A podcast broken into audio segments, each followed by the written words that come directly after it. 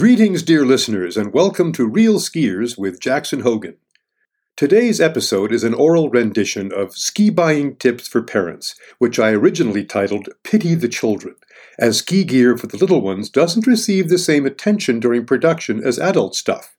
While the new title is more functional and less sentimental, it's also a bit misleading as herein I will provide buying advice for junior boots and bindings as well as skis. Let's get started. We're all hardwired to protect children. As near as I can tell, the we in the last sentence applies to all living things. But for the purposes of this pensée, let's presume it at least applies to most mammals. When movie makers want to rivet the audience's attention, they put a toddler in peril. When we observe how non human animals dote on their offspring, we feel the tug of affinity that suggests they're just like us. If the only evidence of a universal urge to protect one's young were how humans treat their skiing progeny, this assumption of an omnipresent instinctive protectiveness wouldn't survive a minute's cross examination. There are many reasons why little kids get the short end of the stick when it comes to ski gear. This isn't an indictment, by the way. Things are the way they are for many valid reasons, which we will imminently explore. Let's take a look at junior gear, how it differs from what adults get, and what can be done to help the little tykes to ski better and have more fun. Let's start with junior skis. Nobody is making bank on the shortest skis on the wall.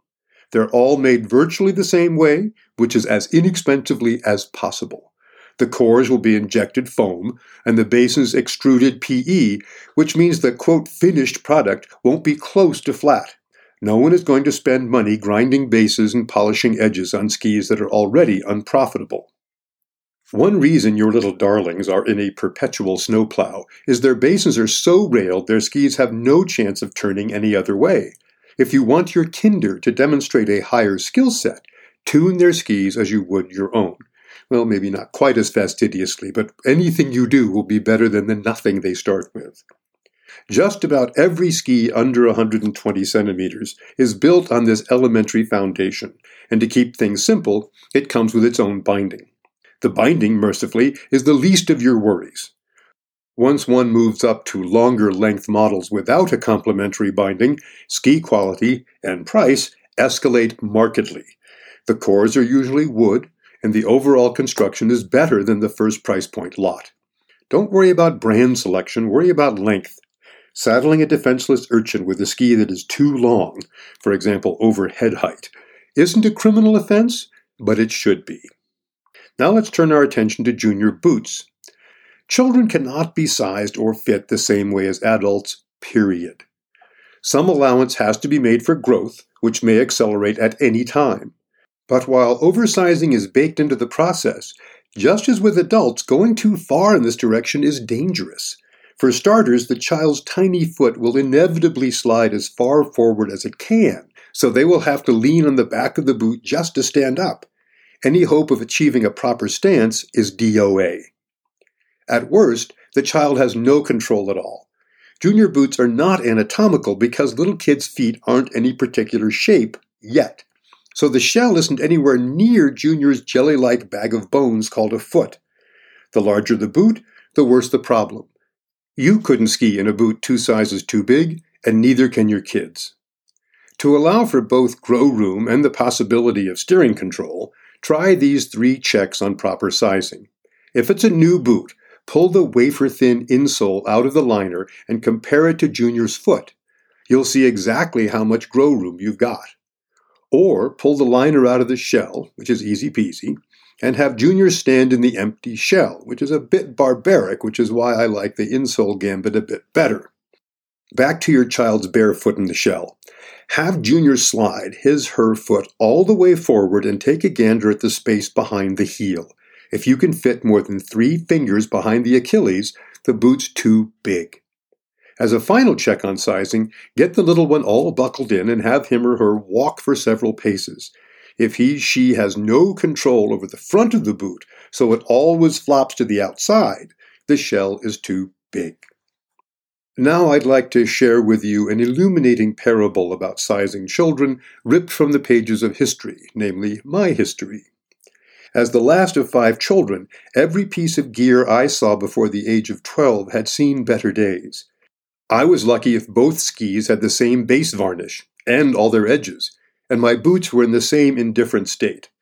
In my formative years at Bromley, Vermont, I was left largely to my own devices, so I was without supervision when I somersaulted over my Northland ski tips and came out of not just my skis, which continued on downhill unperturbed, nor merely my boots, ditto, which soldiered on still attached to my skis, but clean out of my socks, which hadn't been washed all season and were every bit as supportive as my hand me down leather boots. I was left barefoot in the snow, halfway down the Lord's Prayer. Henceforth scarred for life, I'm unnaturally fearful that children everywhere are currently suffering as I did. Actually, this might explain a lot. But instead of dwelling on that point, let's move on to junior bindings. Binding selection is cut and dried.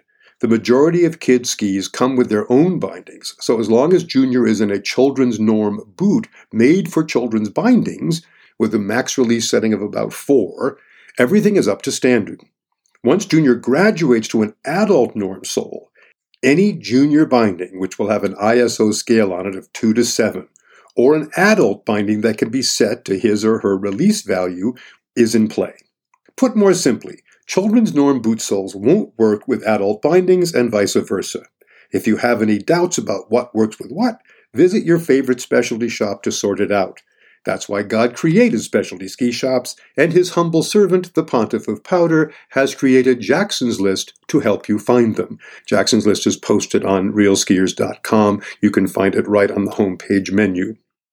The next time you see some charming, wailing waif barreling straight down the bunny slope, it's perhaps a sign of preternatural talent, or an indication that the railed skis can't be steered out of the fall line, and tiny feet are pinballing around inside cavernous shells without the slightest effect on trajectory. So pity the poor children whom we handicapped with untuned skis and unfit boots. Their struggles aren't entirely their fault. Their travails are just another way the sport we love toughens up its acolytes so they may endure a lifetime of its rewards. This has been Jackson Hogan for Real Skiers with Jackson Hogan. Thanks for listening.